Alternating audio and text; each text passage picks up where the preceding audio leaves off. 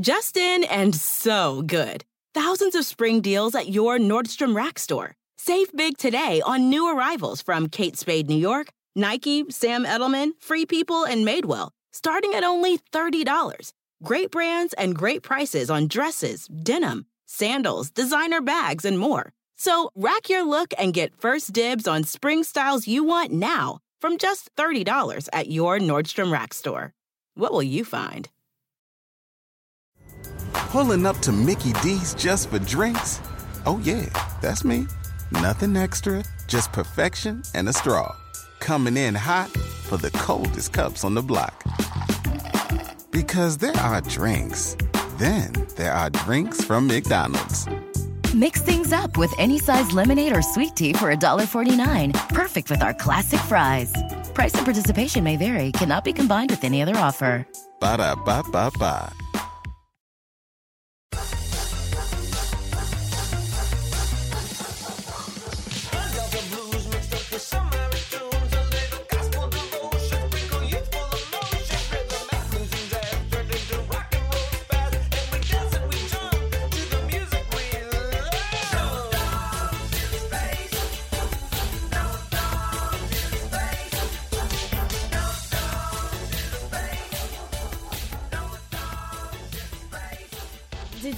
Your daily dose of acid this morning? you know it, baby, before every single performance. That's a little known fact that most people don't know about me is mm-hmm. that I take two tabs of acid before every single podcast. Good. Acid being B12. Welcome to No Dogs in Space, everybody. I'm Marcus Parks. Oh, and I'm Carolina Hidalgo. And we're continuing today with the story of the Stooges. Yeah, the second part is always the meteor part of a sandwich. It really, it really is. Like on the second part, we're going to be covering uh, the first two Stooges albums, along with fucking everything else that happened around those albums. Yeah, and oh, a lot of it did. So when we last left the band, the Stooges were still experimenting with the stage personas that would come to define them as one of the most confrontational and exciting live groups of the late 60s and early 70s. The thing about artists like the Stooges who do something totally new is that those groups don't appear just fully formed on stage from the outset. And usually when you're doing something new, the road to genius is pretty goddamn rough. See, when the Stooges first started, while they did see that the hippie scene was essentially vapid and empty, Stooges saw that shit immediately. they still had the hippie like optimism in their experimentation with the avant garde, because the Stooges started off as an avant garde band. Oh, yeah, don't forget the Osterizer. I've, how could I ever forget the Osterizer? It belongs in a museum. But the Stooges were starting to realize that blind hippie optimism wasn't getting them or anyone else anywhere. And after that bad acid trip we talked about in the last episode, Iggy Pop in particular was realizing that what people did respond to when it came to his performances was brutality, aggression, and a fair amount of nihilism. he called his music a savage blowtorch of nihilism. I mean, that's pretty accurate, I'd say. Yeah. Oh, yeah. It's more than a fair amount of nihilism. but like nihilism in 1969, like that shit wasn't selling, but they were doing it anyway. Uh, you know, I heard in a BBC interview that Iggy Pop did in 1976, so this is like after the Stooges. Oh yeah, that's way after the Stooges. And uh, he said that Iggy seems to do what Jim needs to and can't bring himself to do. Oh, that sounds fucking awful. I don't know what that means exactly. I got a feeling. Well, we're definitely going to explore that concept quite a bit in episode three, because at this point he's still tinkering with it. He's still he, he hasn't quite given himself over to Iggy Pop because Jim Osterberg and Iggy Pop are two extremely different people. oh, right, because he used to wear loafers. yeah, exactly. And I do love. We'll also get into uh, David Bowie's nickname for Iggy Pop, which is just Jimmy. Jimmy. Come here, Jimmy. I like it. And don't forget, this is still, like I said, 1968 in America. Besides all the good time vibes, you also had the fucking Vietnam War. Conflict. Yeah, I mean, you still had the draft. The draft was sending thousands of kids to their death every fucking month. It was still a very real threat to every young man in America if you weren't in college or if you weren't rich enough to get out of it. And the Stooges, They were in neither of those situations. That's right. I mean, Iggy did go to college, but he only went for a semester. Because he was a musician. Well, yeah, He and doesn't need to go to college. he didn't. He didn't want any rules. People tell him when the paper is due. So Iggy was actually caught in the midst of all this and being drafted because uh, Jeep Holland, who was managing the Prime Movers, which Iggy was in at the time, Jeep Holland said uh, that he actually did manage to get a lot of musicians out of the draft. He counted about twenty. Wow. Yeah. So the version that Jeep says is that Iggy stood in line with the other men when they were being tested for everything, and they were told to take off their clothes all the way down to their underwear. But Iggy got completely naked and grabbed onto his dick, and he was yelling like, "No one is touching my dick." No one's touching my dick, man. No one. And they had these people in the army, like who had to like try to pick him up. They literally picked him up on each side, and they could not pry his arms open because you know he's a drummer. He has arms of steel. Oh yeah, no, we're strong. they could have tried prying his hands off of his dick. It didn't happen. And Jeep Holland said the whole thing lasted 30 minutes. That's a long like They're 30 minutes doesn't seem like a long amount of time, but 30 minutes of someone trying to pry your hands off of your dick while you're screaming and squirming around, 30 minutes is a long fucking time. So obviously they told him like just get out. Yeah. Iggy's version in his autobiography, I Need More, uh, he said he got naked, but still made sure to jerk off a little to get hard. and when someone noticed, he started yelling and shaking all over and over again. He just acting all cracked out. He's like, "I'm really scared, man. I'm really Real scared, man. I get hard when I get scared. I'm sorry. And they asked him like, "Oh, well, why are you scared?" He's like, "Cause I'm gay." and having men in their underwear around me is just making me really, really gay. he kept yelling like, "Help me!" and that lasted an hour and a half. You just got to keep going sometimes. just got to keep going. And so Ron Ashton, he also had to go up uh, later, like a couple years later, since he was a little younger. Um, but all he had to do was stay up for a couple days and show up drunk. Yeah. I don't know. I mean, you know, even though all this is like, it's funny, it's kind of goofy. I mean, remember, these guys were having to do this shit to escape certain death. Yeah. Because I'm not sure how long Private James Osterberg would have lasted in fucking Vietnam. Oh, not very long. Either that or he would have been like that surfer dude in Apocalypse Now. and he would have just wandered around high and just gone home. So, in order to channel all of this negative shit, Jim Osterberg created the character of Iggy as we know him today. See, the wild man persona of Iggy in those days pretty much just lived on stage, because Jim still had to get the Stooges to rehearsal every day. The rehearsals were only 20 minutes long. That's like an errand. You've never been in a band. No. Oh, it's difficult. It's very difficult. but more and more, people were starting to see that Jim wasn't coming around so much, making Iggy the dominant personality, which was admittedly more fun, but also much more destructive. And really, what Iggy Pop did is pretty much what Bowie did with personas like the Thin White Duke and Ziggy Stardust a few years later. It's just that Iggy Pop did it first and only did it once. But we'll get into the relationship between David mm-hmm. Bowie and Iggy Pop on part three. Oh, and don't forget Chris Gaines. Thanks to Iggy Pop, we have Chris Gaines, the alter ego of Garth Brooks. How could I ever forget Chris Gaines? Remember that Saturday Night Live where it was Garth Brooks hosting and Chris Gaines musical guest? I remember Garth Brooks in Empty Nest, and he, he seemed like a nice guy. you know what? He really is a nice guy. I've heard good things. So while Jim Osterberg was fine tuning Iggy Pop, a young man from Elektra Records came to Detroit to see the MC5. That man's name was Danny Fields. Of course, Danny Fields was immortalized forever in the fantastic Ramones track, Danny Says. Then he says we gotta go, gotta go to Idaho,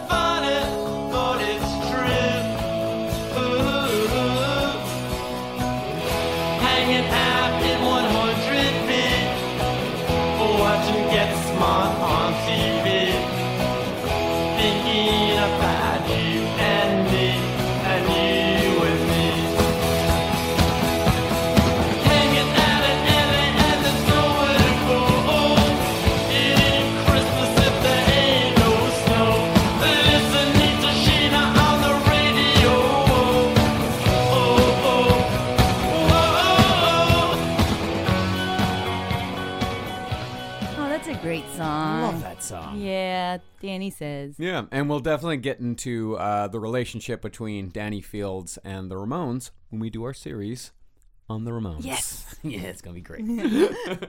Danny Fields, he's a really smart guy.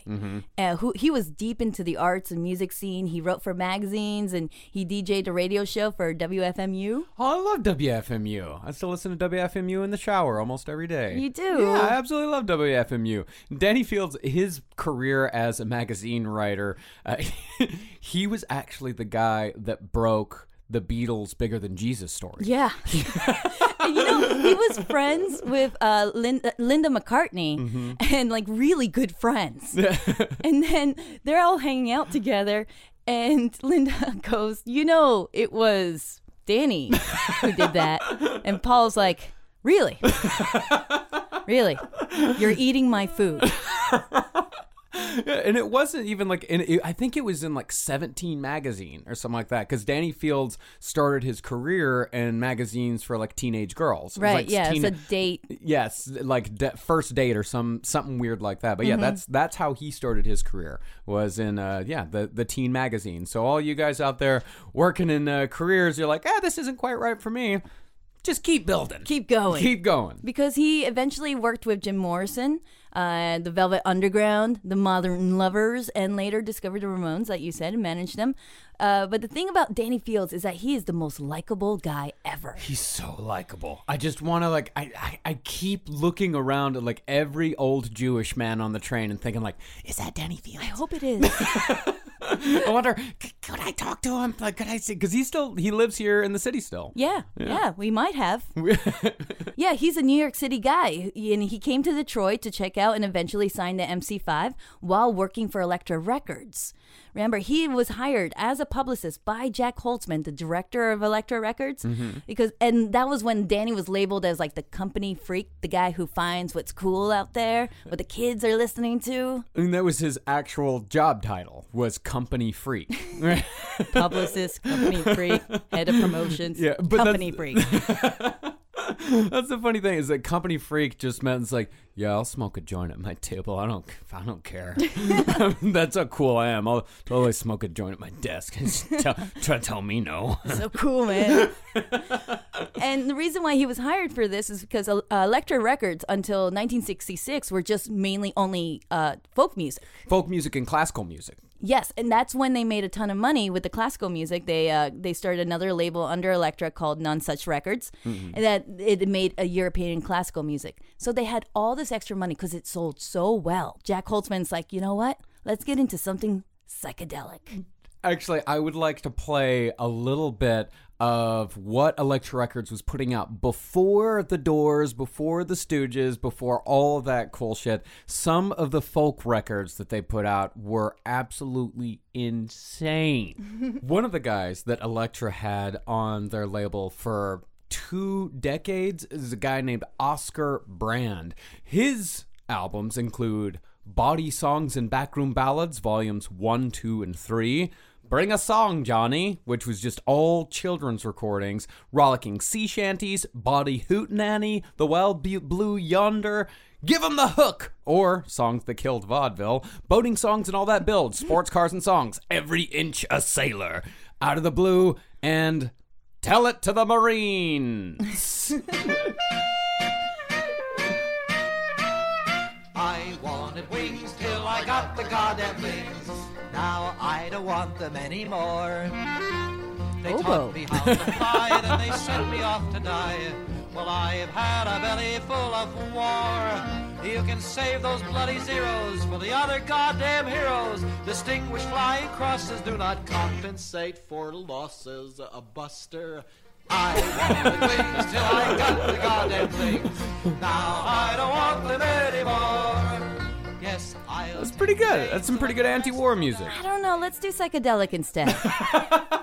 Yeah, all along the Watchtower, I would say is better. I would definitely, I would listen to that again rather than I wanted wings. But that's you know, but that's the type of shit that uh, that Elektra Records was putting out for twenty years. and it, yeah, and it worked. Yeah, it, it- worked very well for them. Yeah, And then when they decided to go psychedelic, that was going to work too, right?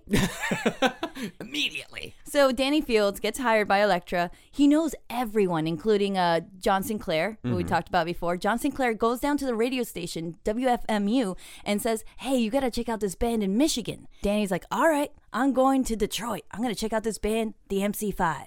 So when Danny went to Detroit in September of 1968, he'd never heard of the Psychedelic Stooges. Because remember, that's what the Stooges' original name was. Yeah. Danny's only interest during that trip was in the MC5. But the thing about the MC5 is that they'd started looking at the Stooges like a bit of a little brother band. So when Danny came to town, one of the dudes from the MC5 told him that he couldn't leave town without seeing the Psychedelic Stooges. The next day, Danny went to see them perform at a benefit concert for the Children's Community School at the Union Ballroom on the U Michigan campus, mm-hmm. and he was blown away. And he this is a quote from him from what he saw from that show. It was like Beethoven finally got here. It was so solid and so modern and so non-blues. How long did it take me to recognize this was something special? 5 seconds. Yeah. That's the amazing thing about it is that, you know, Iggy Pop was saying, like, this is my version of the blues, and Danny Field's first impression was, this, there's no fucking blues here. No, but I get it. and then he goes backstage to meet Iggy and the rest of the band, and he just like opens the door. He's like, "You're a star." all look up like, "What?" Iggy, you're a star! Boy, I'm gonna get you on the first plane to New York City. You're gonna be on Broadway for the end of the week. And Ron's like, "Who's this asshole?" and Iggy's like, "Look, man, I'm straight. I know there've been rumors." Yeah, and I don't know, uh, Danny Fields like told him was like, "Hi, I work for Elektra Records," and Iggy Pop thought he was like a janitor or something, because they were just starting out. Like you know, it was you know very rare for a band to get attention that early on. They'd been playing just like it was less than a year. Yeah. So after seeing the show and talking to Iggy, Danny called up Jac Holzman and said Elektra Records should sign not only the MC5 but the Psychedelic Stooges as well. Right. And Jac Holzman's like, great, oh, cool, but we got to go see them. So Jack and Bill Harvey, uh, the president of Elektra, saw them perform October 8th at uh, the Fifth Dimension. And then that's when it finally happened. They finally got signed. They were opening for the Fifth Dimension. No, it was the venue called Fifth Dimension. no, they were not opening for the Fifth Dimension. I was about to say that I was my brain was starting to get real confused real fast. so the MC5 got offered a twenty thousand dollar advance, while the Psychedelic Stooges got an offer of five thousand. Now, of course, both bands said "fuck yes, sign us right now." But there was only one condition with the Psychedelic Stooges: for God's sake, drop the psychedelic. Just be the Stooges. For five grand? Yeah. yeah. And you know, Elektra actually had to call Mo Howard from the Three Stooges. And it, it must have been a weird afternoon for Mo Howard. He just picks up the phone and and then they're like, "Hey, we got this band. You're, uh, is it okay that they're called the Stooges?" And Mo Howard's like, "Who is this?" and then they explain to him, "It's like, no, it's not a comedy troupe. It's not a comedy band. They're just a band." And he's just like, "Yeah, sure, As long as they're not the Three Stooges. that's right." Who gives a shit?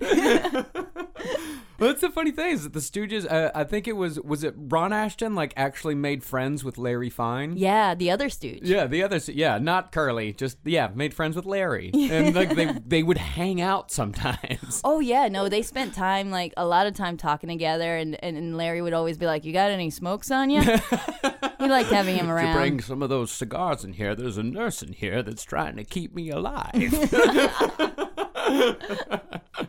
But the problem the Stooges had was that even though they'd been playing together by this point for almost a year, their showtime was still clocking in at only about 20 minutes. takes a while to, you know, get enough material. It really does. I mean, you know, to have a full album within a year, like it, it's rare. I mean, it happens. I mean, the I think the Strokes had a full album within like nine months or something like that. Like it was real fucking fast, but they were practicing a lot more than A little longer. a little longer. a little longer than like you know 20 minutes like just getting high together and fucking around with a blender and then like okay that's good guys. See you later.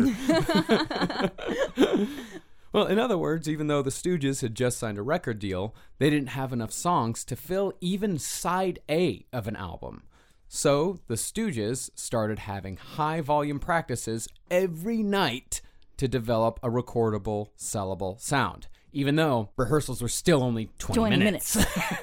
That's all it is. it's a sitcom. but uh, but also like being in a band like sometimes you will have a rehearsal where you're in the same room together for 3 hours but you actually play for only about 20 or 30 minutes What else are you doing? hanging out Oh, you're hanging out with your buddies having a couple beers talking about this and that and whatnot And then you go home and it's like, I forgot. What were we doing? Meanwhile, Danny Fields was trying to find the right producer to transfer what he saw in Detroit onto an album, and he thought he'd found it in the Velvet Underground's John Cale, heard here playing the viola.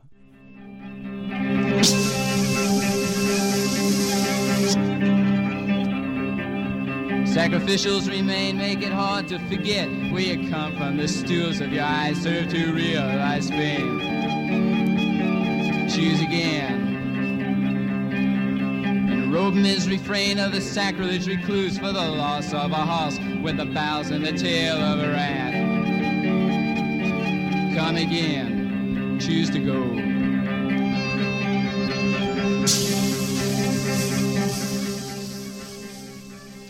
Now, as anyone who sat down and listened to the Velvet Underground's first album knows, John Cale was a man who knew how to meld the avant-garde with straight rock and roll, especially when you consider that the clip we just played is on the same album as Run Run Run.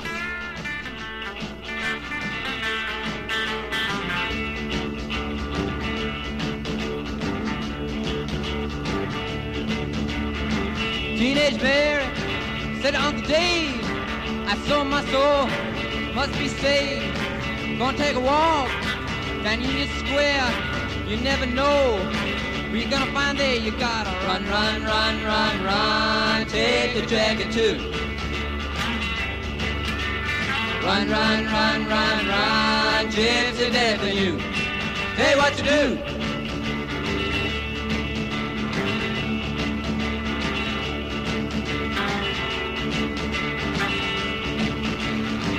Margarita Passion. They had to get her fixed. She wasn't well. She was getting sick. Went to sell her soul. She wasn't high. Didn't know. Think she could buy it. She would run, run, run, run, run. Take the dragon too. Run, run, run, run, run. Gypsy death in you. Tell you what to do.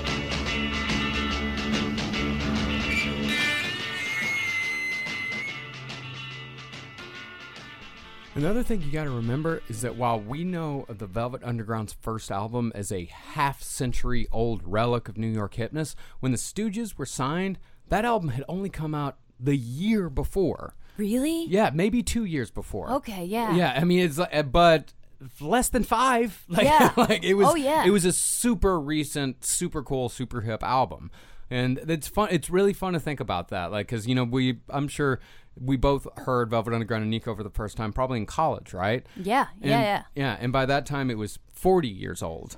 Um, but it's fun to think like in that time, like John Cale was like a hip, cool new young dude that was like doing cool shit. Where now he's, you know, God. All these people are godfathers now, but back then all these guys were just kind of in the mix together.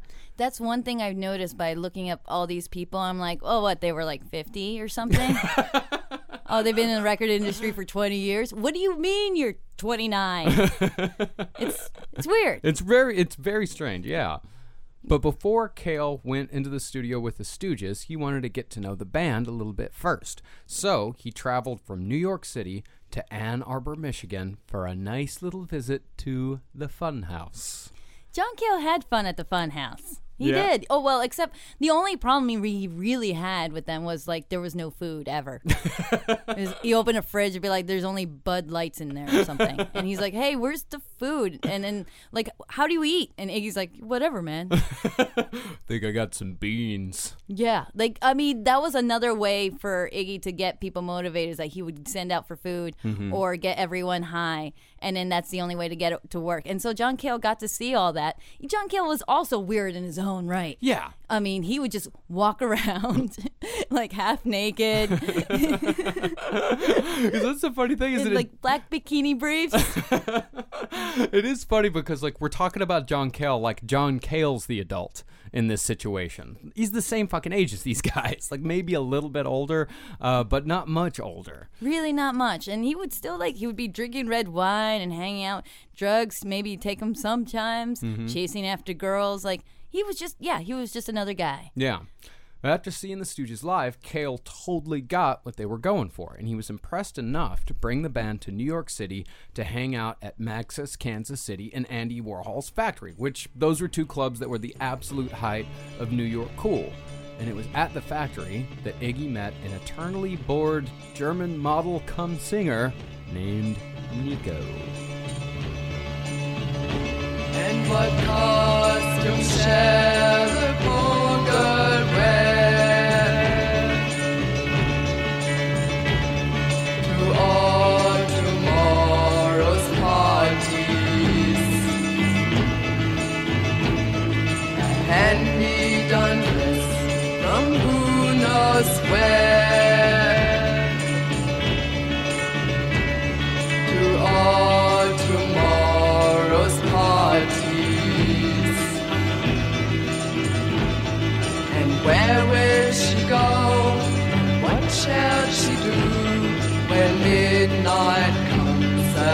around?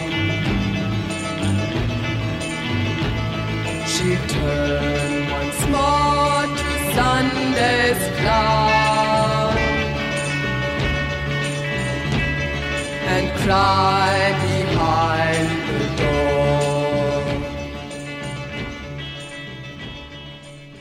Oh, Nico, the female Zoolander. the thing about Nico, I mean, she she was an actress, she was a singer, she was a songwriter, she did a lot in her lifetime. Yeah. And I mean, Nico was like a true artist. Fellini discovered her. she knew how to hang around the coolest people ever. Yeah. You know, Andy Warhol, and just kind of eh, eh, because she was so striking, but also she had this like crazy exotic German thing going on, which was very hot. Yeah. And she also sang famously with the Velvet Underground. Of course, and had two fantastic albums in her own right, Marble Index and uh, Chelsea Girl, both fucking great albums. I mean, like Marble Index, like Marvel Index. you only need to listen to Marble Index like once. it's very depressing. It's very depressing. I'm glad that it's there. Of course. But I don't need to hear it again. it's like a uh, it's like a super depressing movie, like where you just kind of only need to watch Irreversible once. Oh, yeah. yes. like that's not your favorite movie. And if you want to watch it zero times, I totally respect that. Well, no, I mean, but Nico was, uh, I mean, she was a true fucking artist, and she had a beautiful voice. I mean, I know her voice is a, can be a bit of a uh, acquired taste, uh, but I fucking love Nico.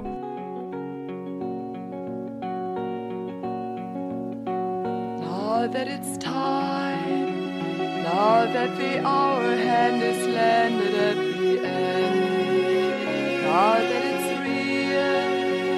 real, that the dreams have given all they had to lend, I want to know. Do I stay or do I go and maybe try another time? And do I really have a hand in my forgetting? I'm a big Nico fan. Iggy was a big Nico fan for a long time too. He he actually said he quote, "I was one of the very few who actually liked her music." Price drop? Time to shop. Get to a Nordstrom Rack store today for first dibs on new markdowns. Now score even more, up to 70% off brands everyone loves at Nordstrom Rack. Denim, dresses, sneakers, tops, and more. Plus, get genius deals on jackets, sweaters, and boots for the whole family. Shop your Nordstrom Rack store today and save up to 70% with new markdowns. But hurry, deals this great won't last. Pulling up to Mickey D's just for drinks? Oh, yeah, that's me. Nothing extra, just perfection and a straw. Coming in hot for the coldest cups on the block. Because there are drinks, then there are drinks from McDonald's. Mix things up with any size lemonade or sweet tea for $1.49. Perfect with our classic fries. Price and participation may vary, cannot be combined with any other offer. Ba da ba ba ba. when uh when the Stooges did come, like they ended up coming to the Warhol factory, and they just hung around with all these people. And Iggy just immediately with the New York scene, he just, I mean, they were already known because they just got signed and everything. He just took to it very well. Yeah. Ron and Scott and Dave, these are Midwestern boys. Yeah. Not so much uh, like Iggy is. Uh, they kind of just sat on the couch and like with their sunglasses on, like sipping their drinks and just being like, "Man, this is we're leaving."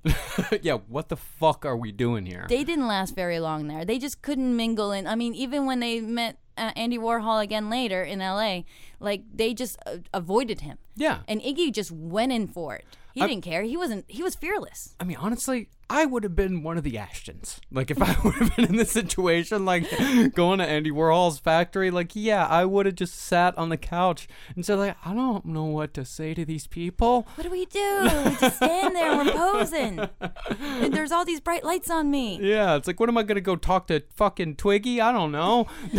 but but so Nico and Iggy met each other and immediately i i- Nico just being so enamored with this guy who's this amazing like performer. And Iggy's like this woman is striking and beautiful and so experienced and much older like 10 years older than him at the time. He was mm-hmm. 21 they just kind of got on together like almost immediately. And they're just walking around holding hands and everything and, and, and just kind of making out. They were in the club scene together and everyone just kept doing like double takes Yeah. or spitting out their drink.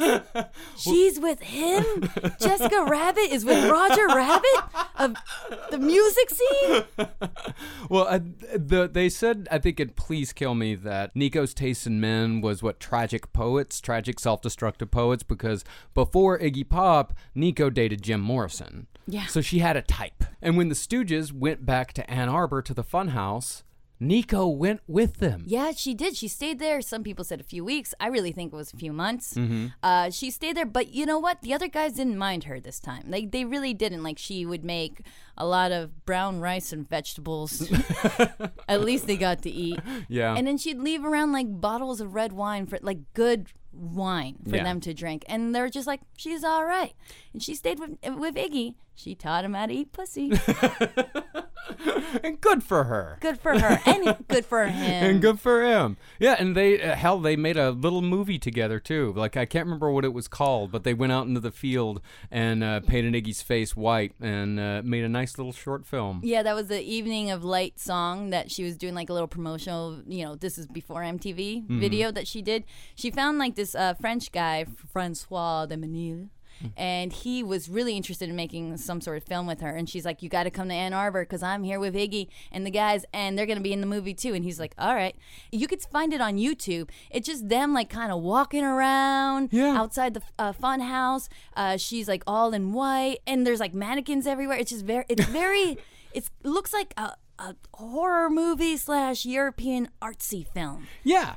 And it's fun, but I can only imagine like fucking Nico, like this like German uh, art star, suddenly finding herself in fucking Ann Arbor, Michigan. like suddenly roommates with Iggy Pop. Like it seems like such a fucking fantastic like it seems like such an out of this world experience. Yeah, well, she she had a good time, and they had a great time together. But th- there were times also when Iggy had to do his own thing. Like she would call up Danny Fields and be like, Iggy's so mean to me. Danny, Iggy's being mean again. oh no. And Danny's just like, what did you expect? Everyone knew he was an asshole. Come on. so after Nico left Ann Arbor, it was time for the Stooges to actually get to work on the album itself. And since they didn't really have the songs, but they were still fantastically talented musicians, Cale told them to just forget about the stage show and just concentrate on the album itself. And so Ron sat down and right out of the gate wrote the foundations for the two best songs on the album. One, 1969, you heard at the beginning of the first episode, but the other was a song that was so simple yet impactful that it became the de facto tryout song for punk bands for decades to come because it was the one song that fucking everybody knew. That song was I Wanna Be Your Dog.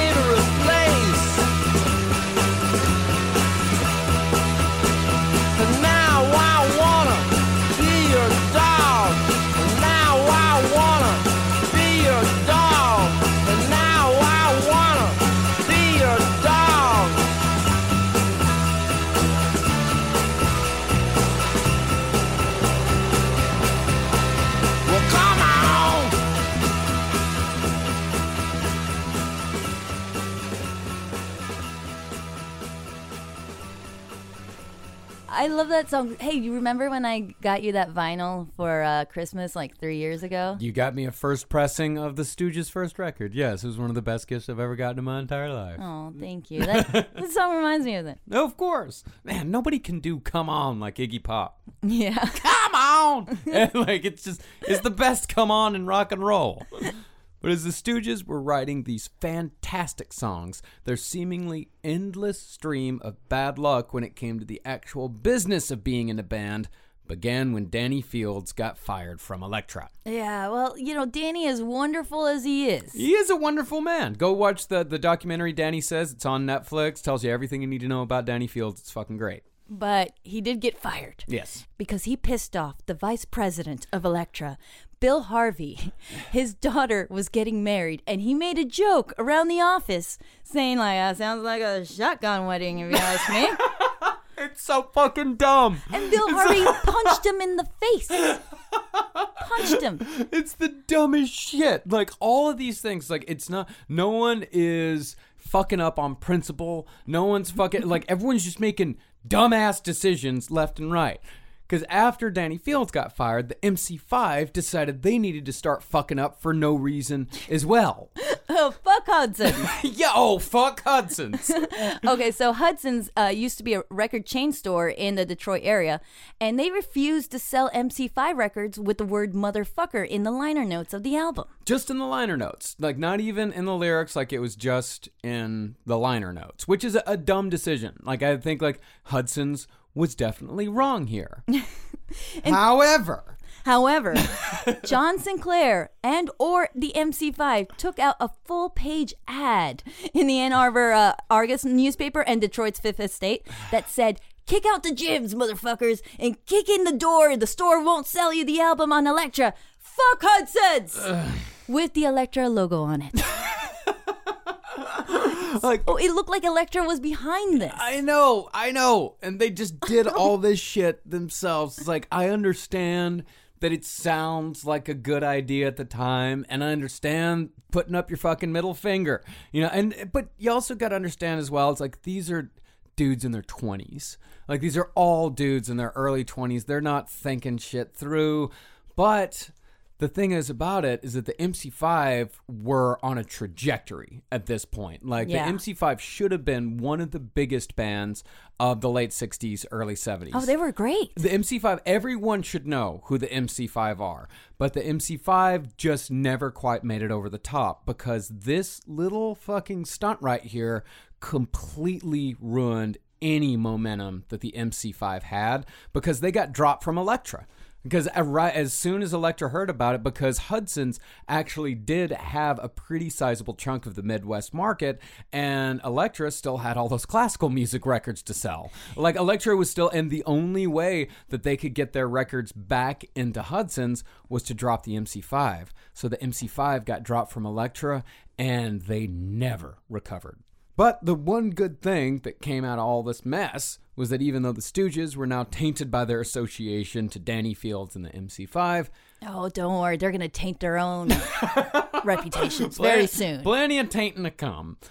Their manager, Jimmy Silver, was able to negotiate a bigger advance, and the Stooges ended up with $25,000 in their pocket, which in today's money is almost $200,000. That's a lot of drug money. It's a ton. Of, it's way too much money to give to a bunch of 21 year old kids that really like drugs. So maybe the MC5 being dropped was good for the Stooges.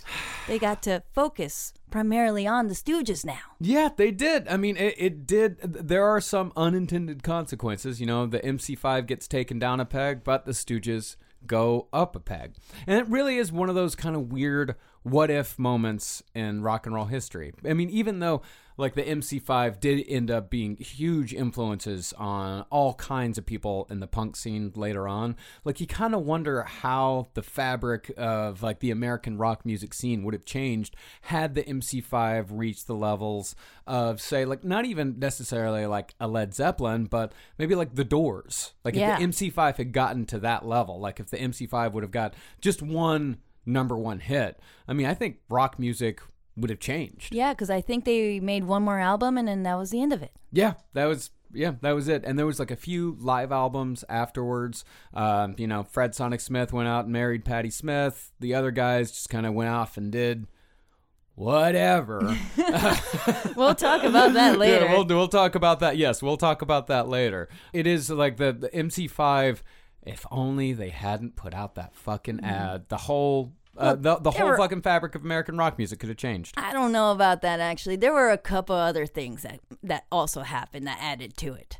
It was, yeah, it was. I mean, that was definitely the la- that was the gunshot to the head. And then, well, also Iggy did say in the Total Chaos book, he's like, yeah, too bad about the MC5. Also, there was like some photos circulating around with them and some kind of naked woman.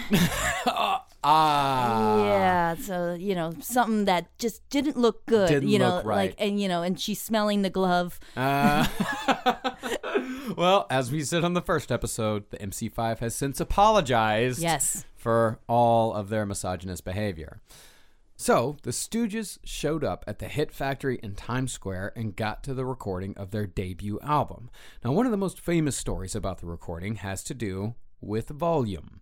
From what the Stooges said, they didn't think they sounded like the Stooges unless all the amps were turned up to 10, and John Cale kept trying to convince them this is going to sound really fucking bad. that you're not supposed to do that. that It's going to blow everything out, and everything's just going to sound like But why- mud. Why, is there a ten then? you follow my logic? Uh, the story goes that the Stooges staged a strike in the studio and refused to play until a compromise was reached to turn the volume to nine. But John Cale said he doesn't remember any of this. You're wasting studio time. that took yeah, they only had they had five days to record this album. Plus, they actually added another three when they realized they weren't done yet. Yeah, John Cale later said, if there was a sit down strike, it wasn't because they were angry with anything I said. More likely, they just wanted to have a beer. Most likely. Most likely. but either way, this seminal album was recorded damn near live with no multi tracking. And no song took more than two or three takes, because, like I said, they only had five days to finish it. In fact, some album tracks, like this one, are the first take.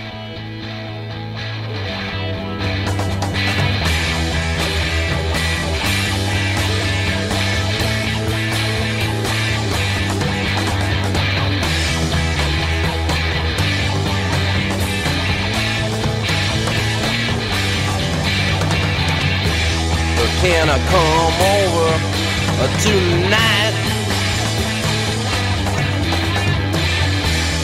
Can I come over tonight? What do you think I wanna do?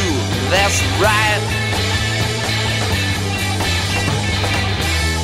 Can I come over tonight? I said we will have a real cool time tonight. I said we will have a real cool time tonight. Now, as fucking great as that song is, to be fair, the lyrics to that song, Real Cool Time, are mostly, We will have a real cool time tonight. Can I come over? And part of the reason why that song and a few of the others sound so raw is because the Stooges wrote a lot of them the night before, for better or worse. Oh, papers due by noon, man. we gotta get cracking. Which they did at the Chelsea Hotel. Mhm, Where eventually uh, Nancy Spungen ended up dying. Oh, that's right. Dying, murdered, killed. so they show up to New York and they're like, ah, we're ready to record an album. We're good, man. Yes. and then they're asked, oh, cool, but you got any more songs? And they're like, you betcha. and then they you ran, bet your bottom dollar. they ran up to the hotel and was like, fuck. Okay. All right. All right. Ron, you get on that guitar now and come up with some riffs. I'll be back in an hour of lyrics. Scott, get me a pen. Uh, this is a hotel room. They always have pens. And then they just rehearsed it a few times and bam, they had an album. Oh man, and and these songs like you can hear some of the subtle influences we talked about in the last episode, even in the frat rock songs. Because what's the uh, the old line? I think it was like Steinbeck said that like uh, good artists create, great artists steal. Uh, Right. There was a lot of theft in, in this in this album, in this which the Stooges totally admit to. Uh, but just for an example of like one of the things that kind of I think they did not admit to stealing this. This is just one of my own little things. This is only Marcus's thing. I know this is only me, but I know there's probably like one other person out there that's gonna listen to this and go like, "Yeah, I kind of hear it." Let's listen to a comparison of the 1965 Strangeloves hit "I Want Candy" to 1969 by the Stooges. Good luck.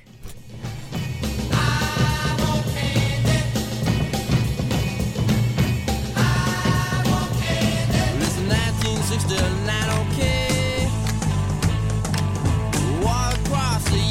USA. It's another year for me and you. It's the drums. I don't hear it. I can't. it's all in. We almost actually almost got into a fight one day because I kept bringing Carolina into the office and being like, "I think I got it this time. Listen again." I heard it like seven times in a row because I like to believe that you're right initially. and I appreciate, I definitely appreciate uh, your willingness to Yeah. indulge me on this. then I kept getting mad. You should really put a couch in your office because standing there awkwardly is weird. Oh, of course, since the Stooges were recording this album in New York, Nico came by, and she'd visit here and there. She'd just sit in the control booth next to John Cale. She just knit. and then John Cale, for some reason, he decided to wear a Dracula cape through the whole thing. Yeah, well, I mean, he'd just seen Beyond the Valley of the Dolls, I oh, believe. Oh, He's okay. the man. And the Stooges did manage to get one track that was probably the closest to what they sounded like back in their drone days. That song, clocking in at 10 minutes 18 seconds, is the Velvet Underground influence track, We Will Fall. Then I whisper to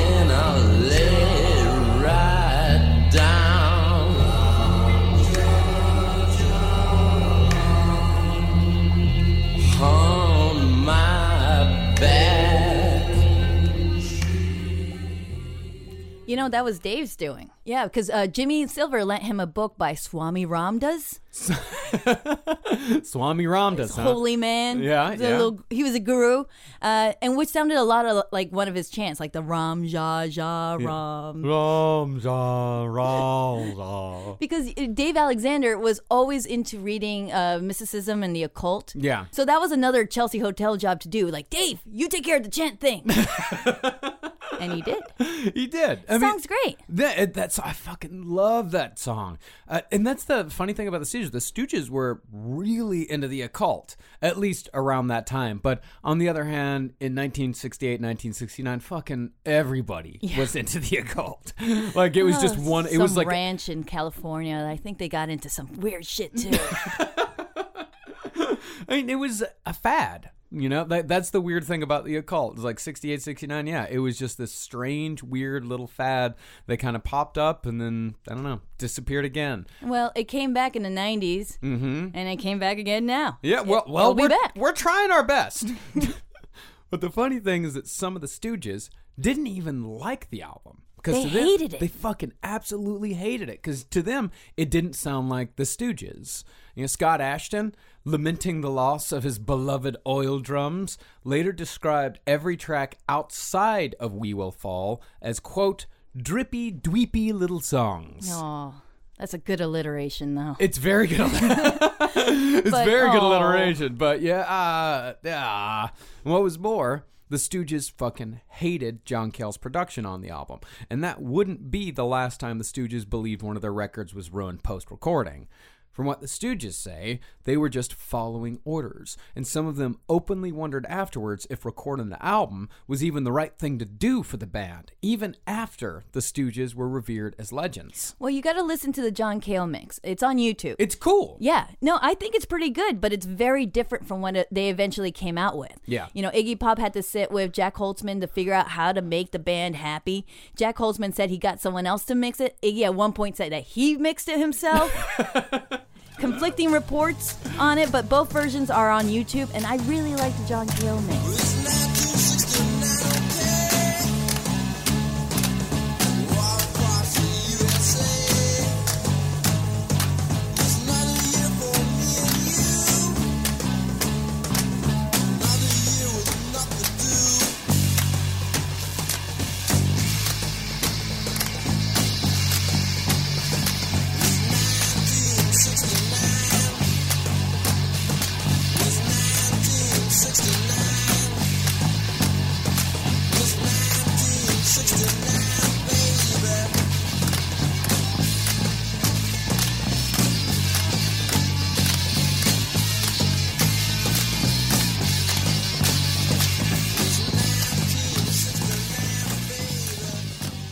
Like the John Cale mix a lot too. But if it's not the way the Stooges wanted it to be, then so be it. Then Yeah, I mean, it's ultimately it is up to the band what they want the whole thing to sound like. And honestly, I'm kind of inclined to agree with Scott Asheton when it comes to side two of the record, because while the first four, maybe five songs are certifiable classics, Yeah. the last three sound like demos. I mean, they're ideas of songs rather than actual tracks you'd put on an album. The one exception is possibly Little Doll, but that's only because Little Doll is pretty much just 1969 revisited. Little doll I can't forget. Smoking on a cigarette. In my life, a real queen, prettiest thing I ever seen. Uh huh. You know, Iggy said he came up with Little Doll in the lobby at the Chelsea Hotel. And as we know, they were big fans of Pharoah Sanders. And he said he took from uh, the bassline of Upper and Lower Egypt. Yeah, and I definitely uh, checked out Upper and Lower Egypt uh, after hearing that, and yeah.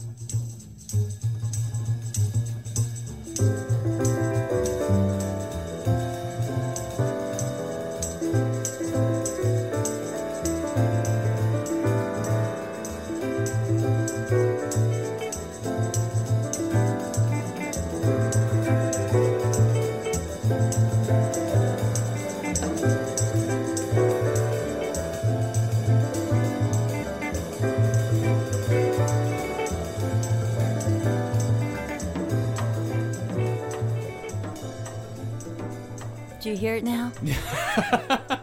Do you hear it now? I want candy. Of course, recording the album was the right thing for the Stooges to do because after they came out of the studio, they had actual songs in addition to Confidence, which they didn't really have going in.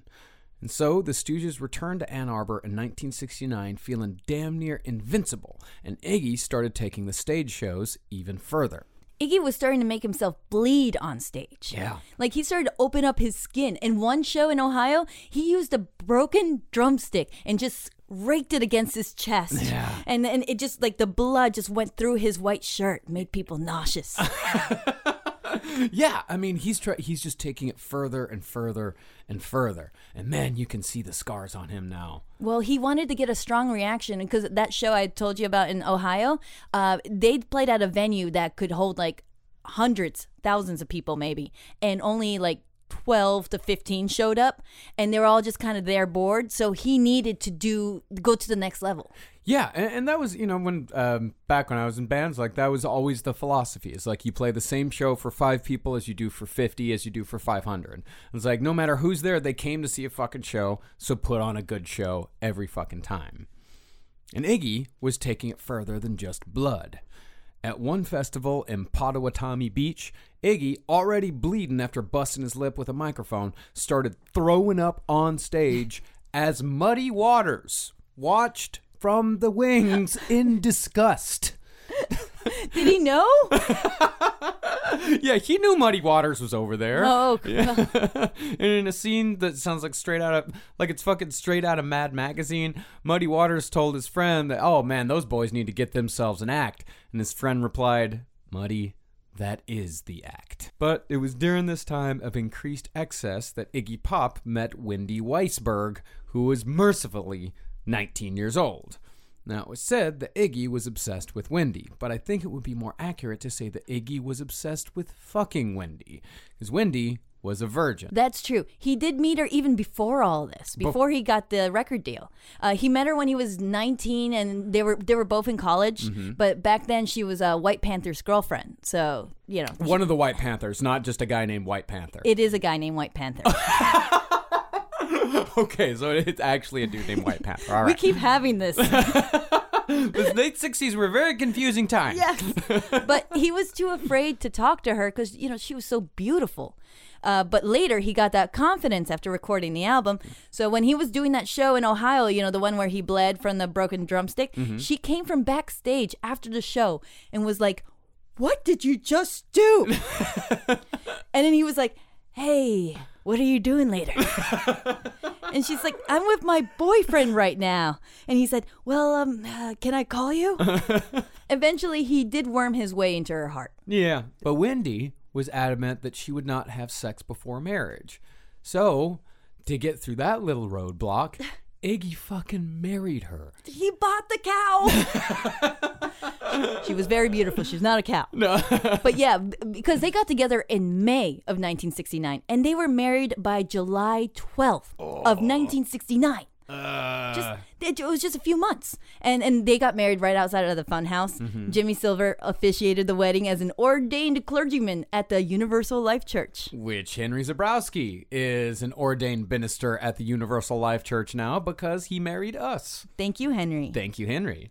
So the MC5 came, Iggy's parents came, Danny Fields flew in for the wedding because the night before he got a phone call and he's like, "You're doing what?" and he had to like rush over there to come to the wedding.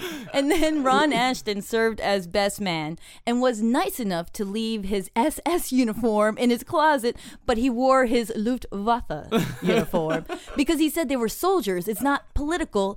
It's different. Iggy is marrying Wendy Weisberg. and Jimmy Silver is officiating. They were Jewish, and it was very nice of Ron. Such a nice guy. He's not a Nazi. As we talked about in the first episode, Ron is not a Nazi. He just has a weird fascination with them. Yeah, yeah. And you know what they served for dinner? What? Buckwheat casserole. Because they were big into macrobiotics. Jimmy Silver was big into macrobiotics. That's right. And uh, the MC5 were so pissed. They didn't even have dinner, so they got trashed. Everyone had a great time at the wedding, especially uh, when Iggy's friends and his best man were making bets on how long the marriage was going to last. Yeah, Danny Fields said that. Uh, I think he was quoted as saying, uh, "These fucking shoes are gonna last longer than this marriage." Ron said a month, and he was the closest to everyone else. He won the pot. Technically, he shouldn't have won because he went over for going by Price Is Right rules. Technically, nobody should have won. No one wins. And so Wendy moves in that day. She and her friends are moving up all her stuff up to the attic where Iggy was living so they could live together as man and wife. Mm-hmm. Iggy just sees all these boxes going up and he's just thinking, how am I going to get out of this? and the guys in the band, they didn't like Wendy. They called her Potato Girl. Potato Girl. I know exactly what they What does that mean? I can't explain it, but I know exactly what really? Yeah. You know, some things are better laid to rest. Some, th- some things we don't need to get into. Yeah. But and Iggy had some complaints about Wendy as well. Like for example, she liked to sleep at night. she didn't want him smoking pot and hanging around with his loser friends. Uh, So Iggy like at night he liked to stay up because he slept all day. So at night he had to lock himself in his closet with his guitar and his amp trying to be quiet. Mm-hmm. And came up with Down on the Beach. which eventually became Down on the street. exactly Because the rest of the band was like, we don't go to the beach. Why the beach? Plus, the song wasn't about Wendy anymore. Yeah. So they had to change it around. Of course. So Iggy's already coming up with a second album while she was there. Yeah. And then he realized, "Ugh, I can't do both. It's either her or the career. So he just asked her to leave. You know, he's like, this could only be temporary, maybe. And she was sad about it. She understood, though.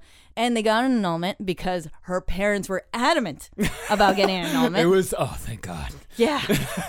I mean, she came from a wealthy family. Yeah. And according to Ron, but there's no actual proof of this, they hung up the annulment papers on the wall for ages. and on it, it said the reason for the annulment was Iggy's homosexuality. that the marriage was never consummated. Well, he used that he used that one a lot, didn't he? Yeah.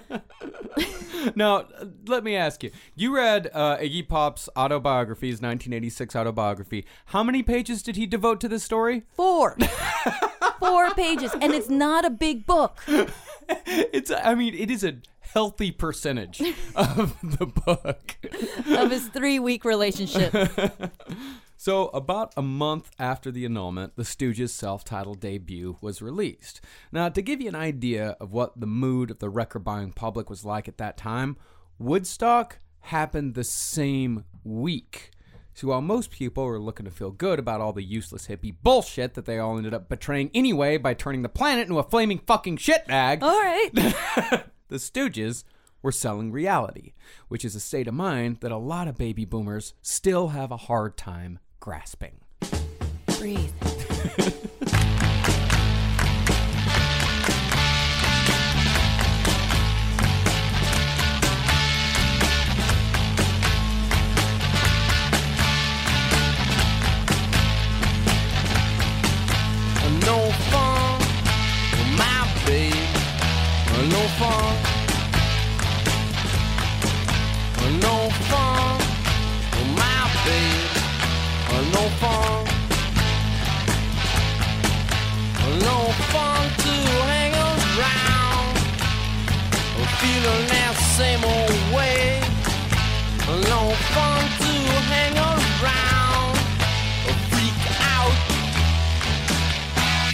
another day.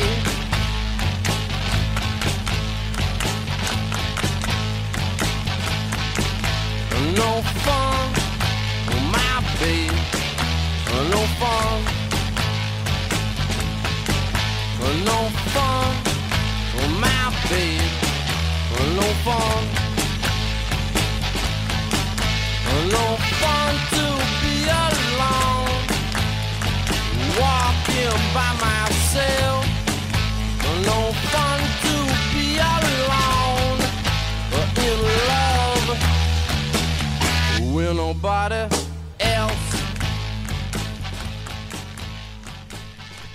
Well, the thing is about no fun is that it's not about moping or wallowing. Rather, it's exactly what Iggy Pop set out to do in the first place. This was his version of the blues, what was going on in his life. And unlike a lot of people at the time, Iggy Pop and the rest of the Stooges weren't going to ignore that shit. Because people weren't ready for the Stooges, the first album sold terribly, moved only about 32,000 copies in the same summer that the soundtrack for the fucking Let's All Congratulate Ourselves for Being Hippies musical, the fucking Hair, Hair sold 3 million. What? That same summer. It's not like, I mean, like the hippies, I mean, it was fucking mainstream. Yeah. Like it was totally mainstream. Fucking Hair, 3 million, the Stooges self titled debut, 32,000. Still going strong.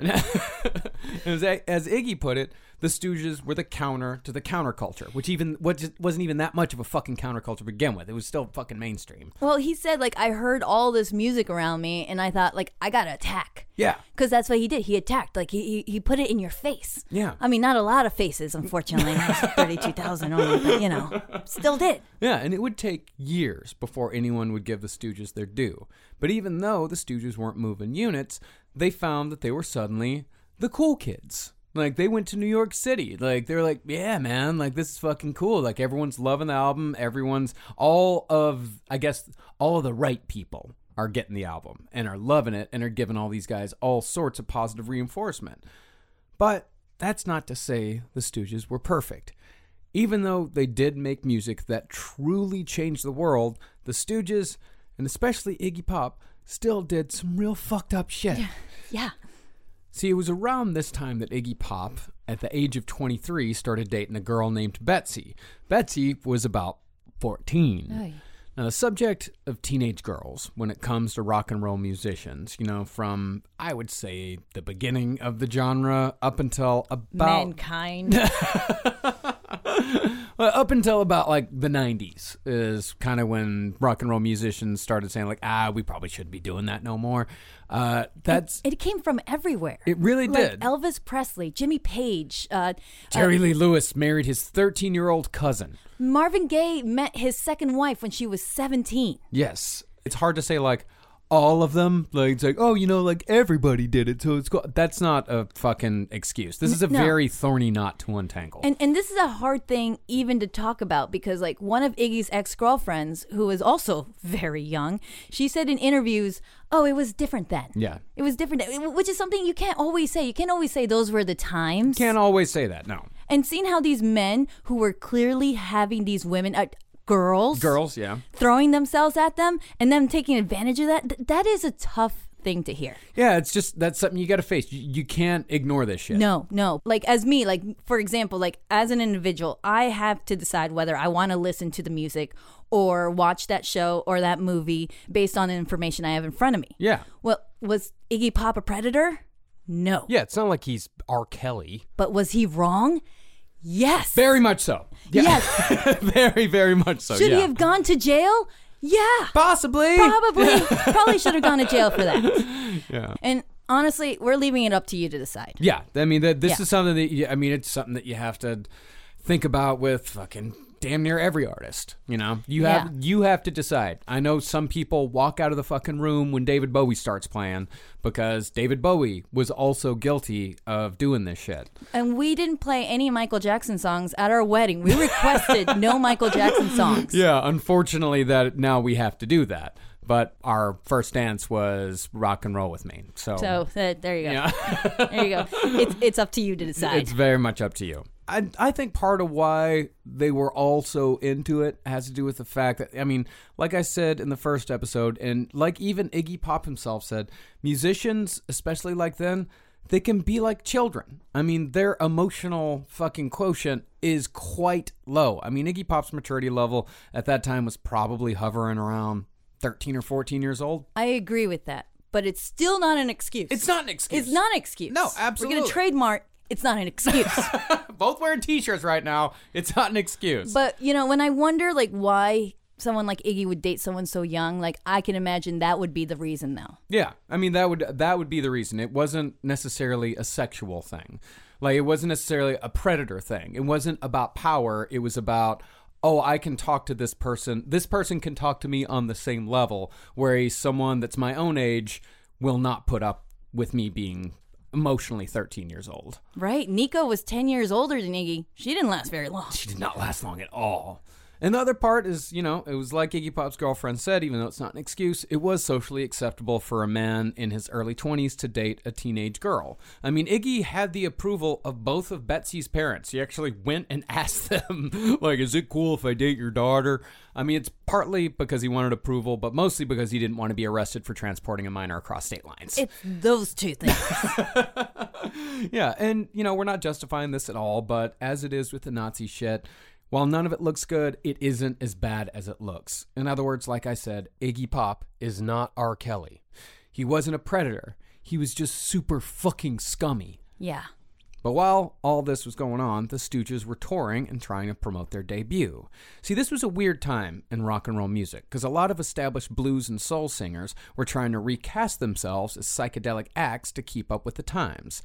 And when it worked, oh fuck, it worked. Yeah. Oh, it worked so well. it's it's like just for example, like the Temptations went from singing pleasant but entirely unobjectionable songs like My Girl in 1965 to singing a song called You Make Your Own Heaven and Hell Right on Earth on an album called Psychedelic Shack just 5 years later.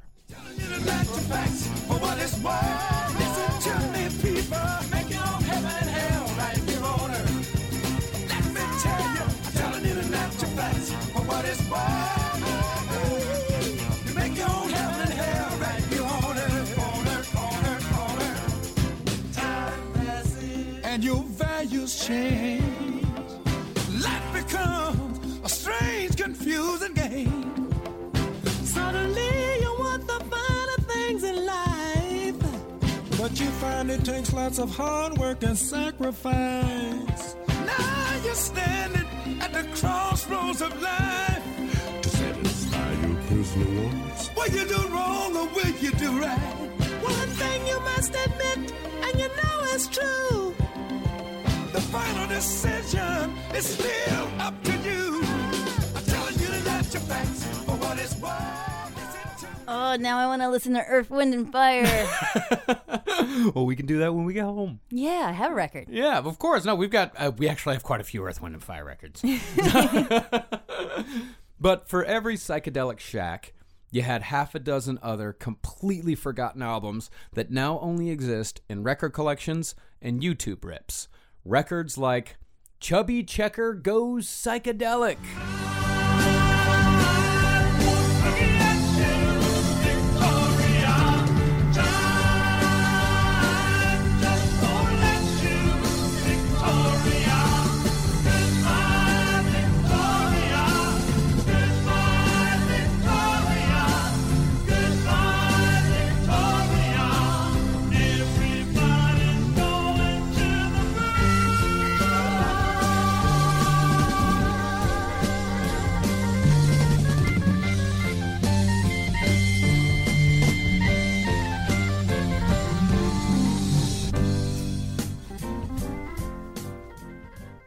So that's not great. I like it. I think I think it's pretty good.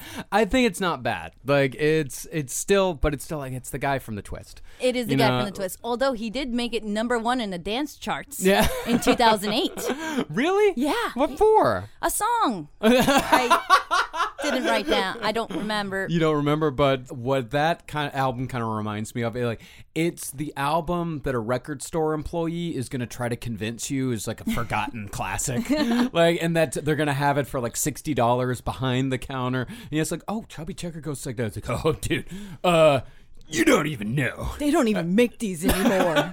no, really, they don't. no, they don't. It was released as I think uh, there was a CD reissue in like the early 2000s. I think maybe the late 90s. Uh, but yeah, Chubby Checker Goes Psychedelic is. Uh, I mean, it's out there, and you know, it's it's fine. Good on He- Chubby Checker for good on- trying that. You know, good on Chubby Checker for trying. What this psychedelic wave meant was that in 1970, you could see a bill with Chubby Checker and the Stooges. Cool. which which must have been a fantastically weird fucking night. But oh god, how that would have been so cool to see. the psychedelic twist. Now, after the experience the Stooges had with John Cale in recording their debut, particularly in the mixing phase, the question of who would produce their second album loomed large. But finally, they settled on Don Gallucci, whose biggest musical contribution up until that point had been playing keyboards on one of the Stooges' favorite songs when Don was just 15 years old. That song was Louie Louie.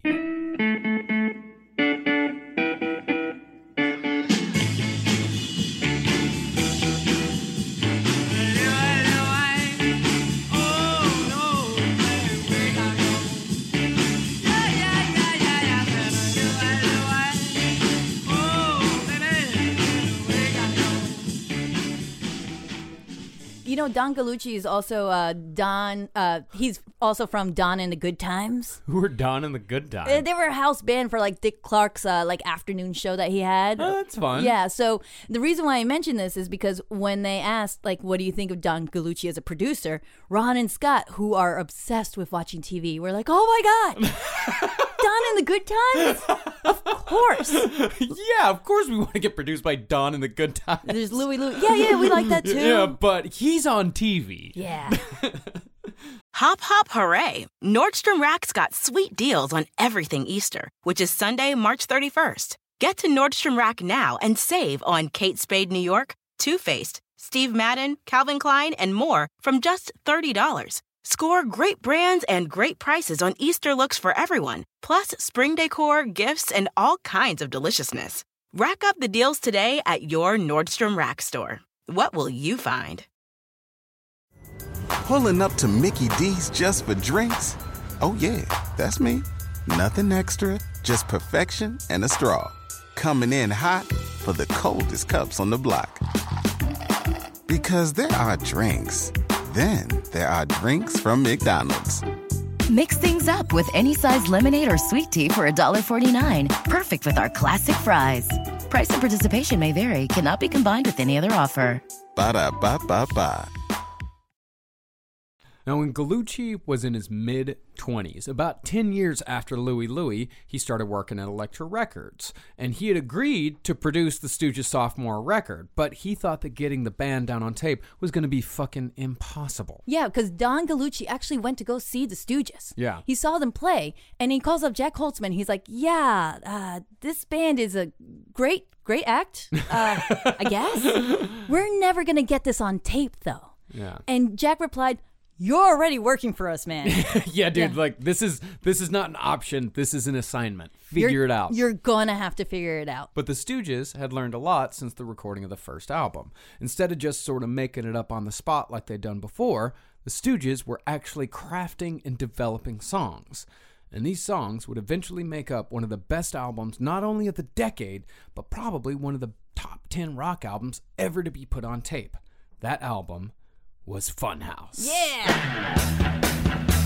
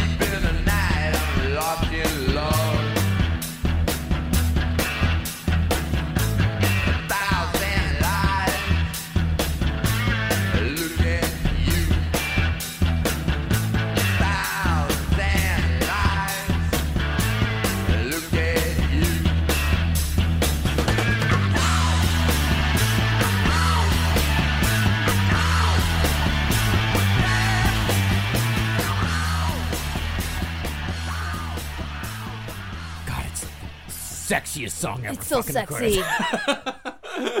yeah, it's so fucking good. I can't believe he started writing that in his fucking closet. I'm in here, Wendy. What is it? and so the Stooges flew to Los Angeles on Iggy Pop's 23rd birthday and began recording. Ooh, funny little story. As soon as like the first day they got to LA, Ron was walking down the street, and he, I, I guess he was like jaywalking or something because there was a guy in a car who just slams on his brakes and goes, "You fucking asshole!" and then he looks and he sees it's John Wayne. That's amazing. He got called a fucking asshole by John Wayne on his first day.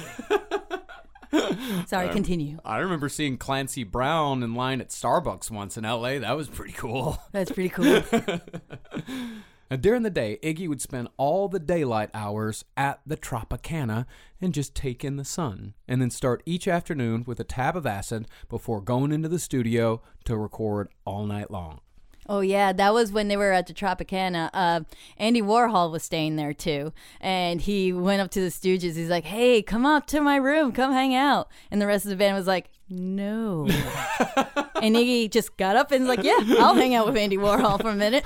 yeah, Iggy Iggy Pop is definitely a, a man that personifies the power of yes. Yeah, and then takes two drops of acid. As we know, acid was nothing new when it came to the Stooges, but it was during this time that the Stooges and Iggy in particular started picking up habits that would come to define and sometimes destroy the next decade of their lives. See, the band took a break from recording in July to do a show in San Francisco at the new Old Fillmore. And who should have been in the audience but a theater troupe called the Cockettes? And after the show, Iggy went to a party at the Cockettes communal house. For the first time, it said that he tried heroin. So this is in San Francisco, right? When they took their little break, and he was obsessed with this girl Tina there, and he's like, "I want to have you," and she's like, "Ah, you better come with us then, because I'm not going with you." Good, it's smart. Yeah, so he went over there and he said the whole vibe in the whole house, it, it was so weird to him. He himself, he actually has not admitted that he tried heroin then.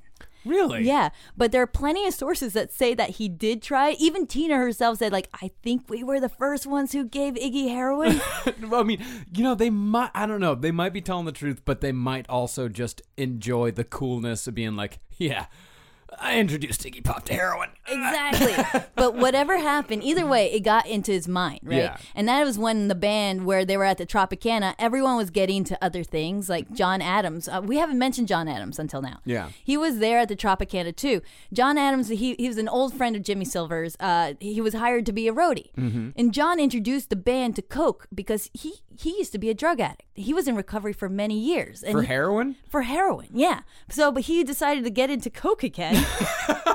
this guy, John Adams, he, they always called him the fellow. Yeah, ah, the fellow. Yeah, he had a lot of nicknames like Flaps, Hippie Gangsta, Nichols, Peanut, the Sphinx, Goldie, the fellow. I mean, if you have a lot of nicknames, then you might have been a drug addict. Yeah, no sober person gets nicknamed the Sphinx. Nichols. and, and actually, around that time, yeah, like Jimmy Silver uh, had a kid. So he Yeah. dropped out, said, I can't be manager anymore. And John Adams replaced him as the Stooges manager. That's right, because while Jimmy Silver was in LA with them, uh, he was getting more into macrobiotics rather than the rock and roll scene because he had that he, he had a toddler, Rachel. Yeah. Unfortunately, a hell of a lot more interested in encouraging the more debaucherous side of the Stooges than he was in advancing their career. And together, he and Iggy started heavily using cocaine in Los Angeles during the recording of Funhouse. And so the transfer from psychedelics to hard drugs began. But even in the midst of this, the output of the Stooges was still phenomenal. Rather than the near, you know, one and done style of the debut, the Stooges recorded Funhouse on a straight night after night grind, playing take after take after take until they finally came up with something they liked. I wonder how they got to work so many long hours. all the time. And, you know, those of you who are absolutely insane about the Stooges, you probably already know that every single one of those takes was released a few years ago on a 7 CD box set. Yeah, well, it's all on Spotify now. Yeah, because the box set when it originally came out, I think cost six hundred dollars, five hundred dollars. Wow, yeah. It was, yeah. I mean, it was a seven CD box set, extremely limited edition.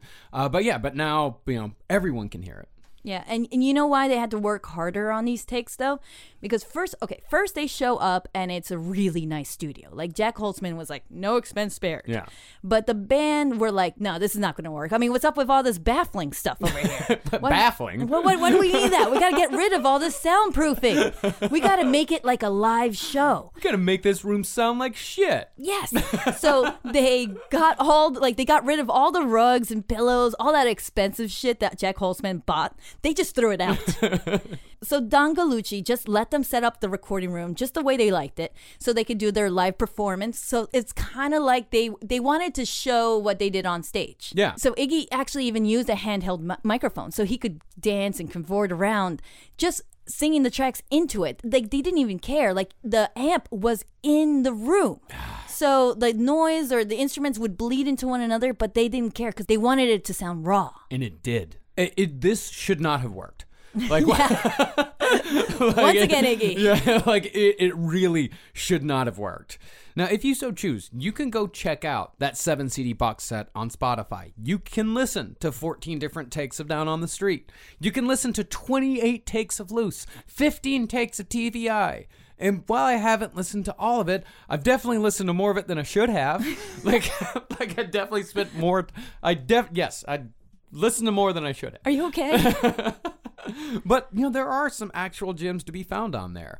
See, if you listen to the raw versions of these songs, you can hear the influences a little more clearly. For example, if you listen to take five of TV Eye, TVI, which uh, was originally titled "See That Cat," ah, you, it's the first line of the song. good change. Well, you can hear that song better for what it is. In my opinion, TV Eye is the Stooges doing the MC5 better than the MC5 could do themselves.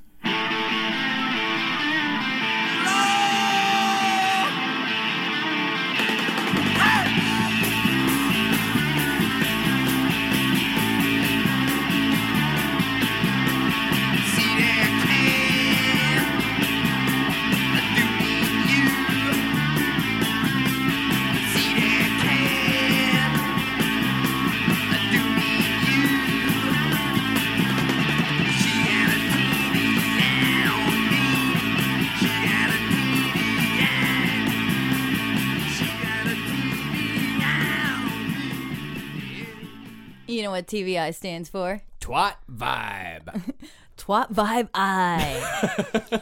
that that means like when you want to give someone the TV Eye, you're Mm-hmm. interested in having your twat vibing. look at me, look at me, Marcus. yeah.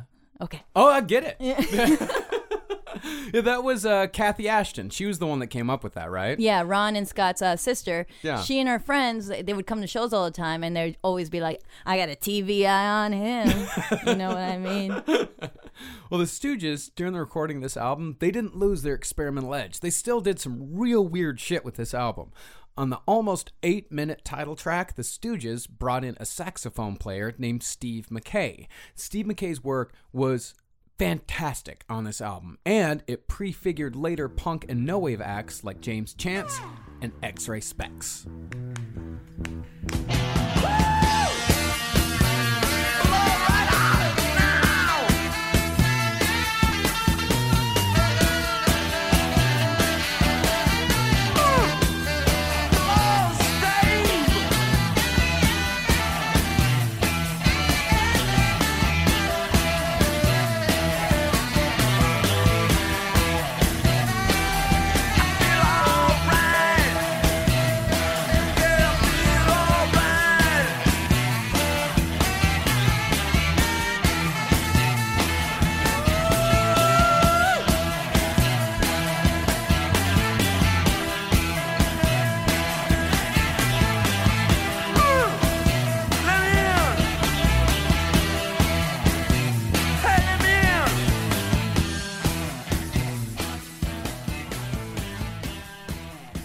You're absolutely right. I could. I remember hearing the saxophone on uh, "Oh, but oh, bondage up yours." Yeah.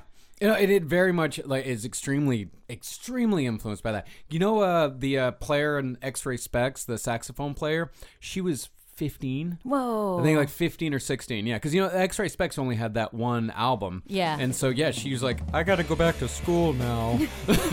oh, Lisa Simpson.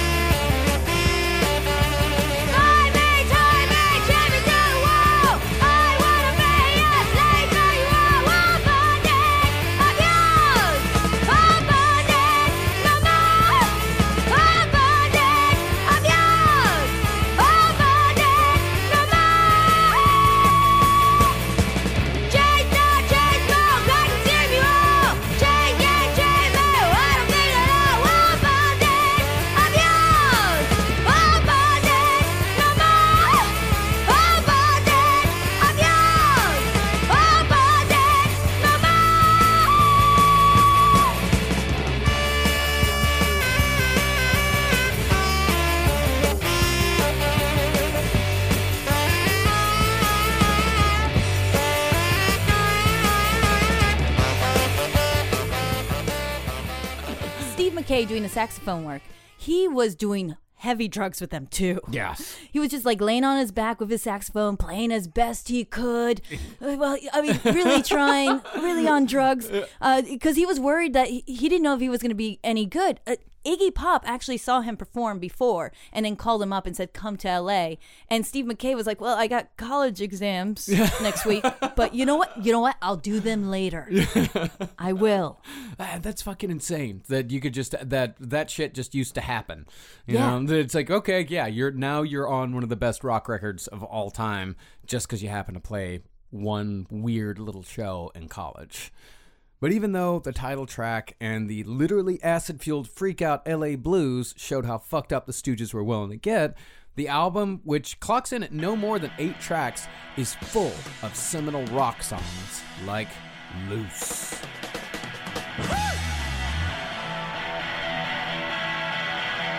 Oh, look out.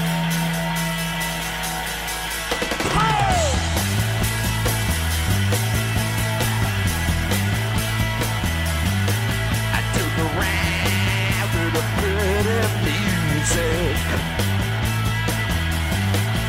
went down, baby, you can tell. I took a ride pretty music. Now to straight from the bed. Stick it deep inside.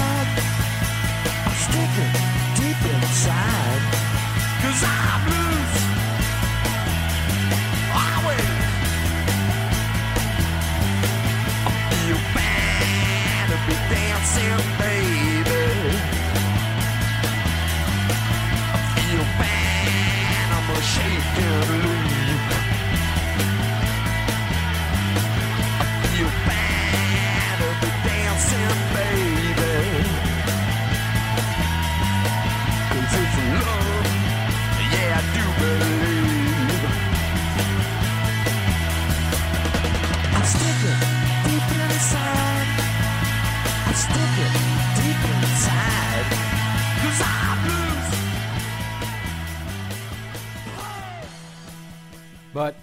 unfortunately, Funhouse is kind of the end of the free will and good times for the Stooges. No.